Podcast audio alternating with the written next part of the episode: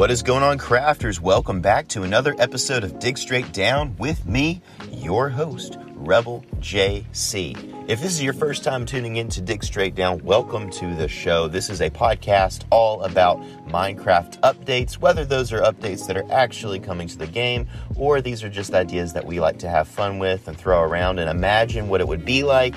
So if that's something that you're interested in, you are in the right place. Now, last episode, I talked about the April Fool's update that they released this year, which introduced something that I've wanted for a very long time in Minecraft, which was the Moon Dimension. So we're going to continue discussing what the Moon Dimension could be if it were to actually be added to Minecraft.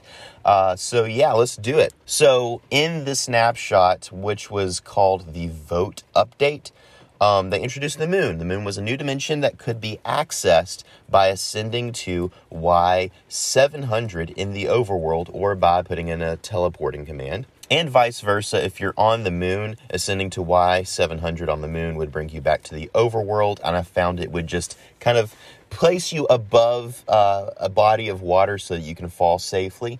Something that I found out while I was playing around on the moon was that a Flight 3 rocket and Elytra, just one rocket was enough to take you to Y700 because of the low gravity on the moon. So there's a lot of different ways you can get to Y700, but if you have Elytra and firework rockets, that is probably going to be the easiest way for you to get there. And like I just said, the gravity is different on the moon compared to the other three dimensions. It's quite different, actually. You can get around very easily on the moon by just sort of sprint jumping, but you know, the jump lasts for a very long time, so you actually can cover a lot of ground quite quickly on the moon. Entities and particles float around, so when you're mining, your blocks and the entities don't actually fall to the ground right away. They actually go up for quite a while and then slowly fall down. So the mining experience on the moon is a bit different. And actually, I think that's a cool thing. Lunar bases generate on the moon. And these lunar bases are quite interesting, very chaotic messes and tangles of copper blocks of different varieties, including a new copper block called the copper spleeve, I believe it is. And this breaks anytime you touch it. It doesn't matter if you're standing on it, if you bump against it with your head or any part of the player's body, it will break instantly. So I'm not quite sure what use those blocks have, but maybe there is a use somehow. But again, these are just for this one April Fool's snapshot. This is not an actual feature in the actual game. But this, I mean, any of these features could be added to the base game one day. And that's actually my hope. Now, one of the things about the moon that you need to be aware of is that your player will suffocate over time.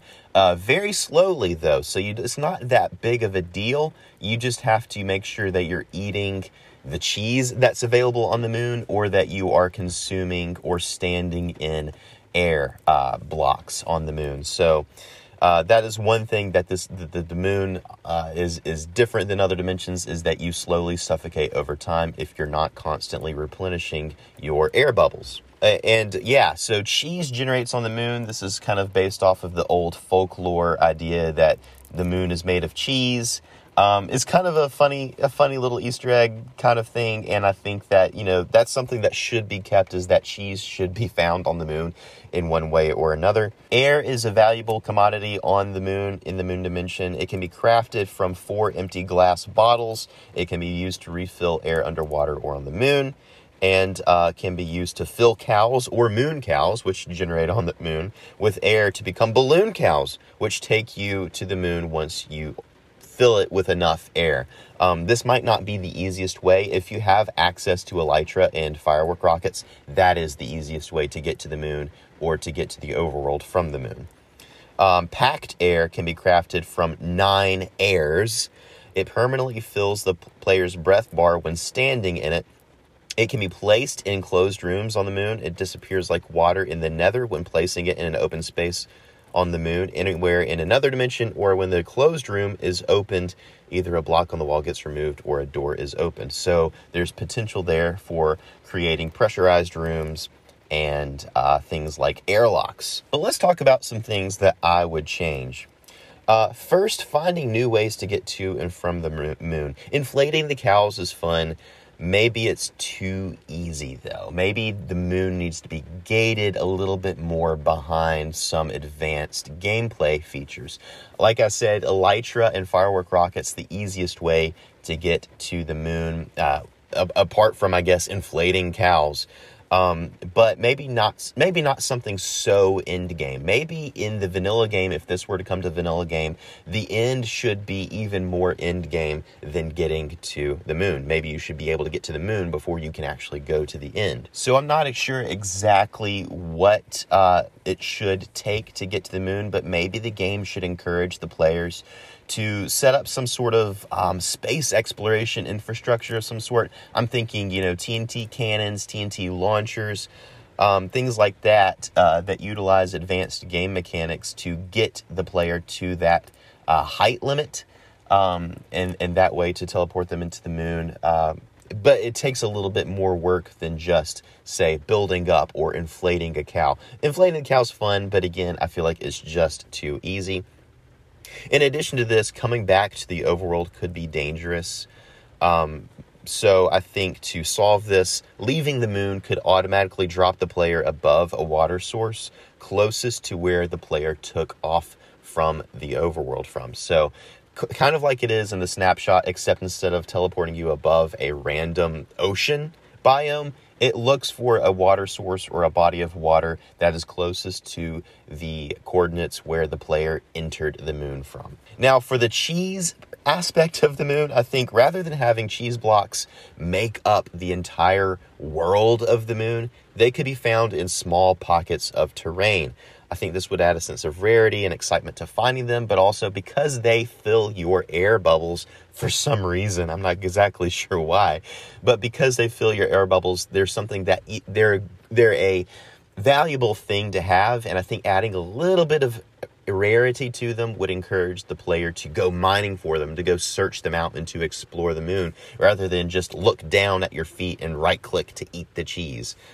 Also, this keeps the player from just tearing up the terrain everywhere, just eating and refilling their air bubbles. It would be great to see stone variants, a wood variant, and some sort of fuel on the moon. And I think that because the surface of the moon should be barren, it should look like a moon, these resources should be found under the surface in caves and cave biomes. I think this would encourage exploration, add some depth to the dimension, and also keep the moon looking like a moon. I think to allow players to have a steady supply of air on the moon, there should be some sort of sand variant on the moon that can be smelted into glass. This would enable players to craft empty bottles to refill their air supply when needed. So the goal for any new dimension should be survivability. A player should be able to survive there without having to cross over to another dimension to get more supplies.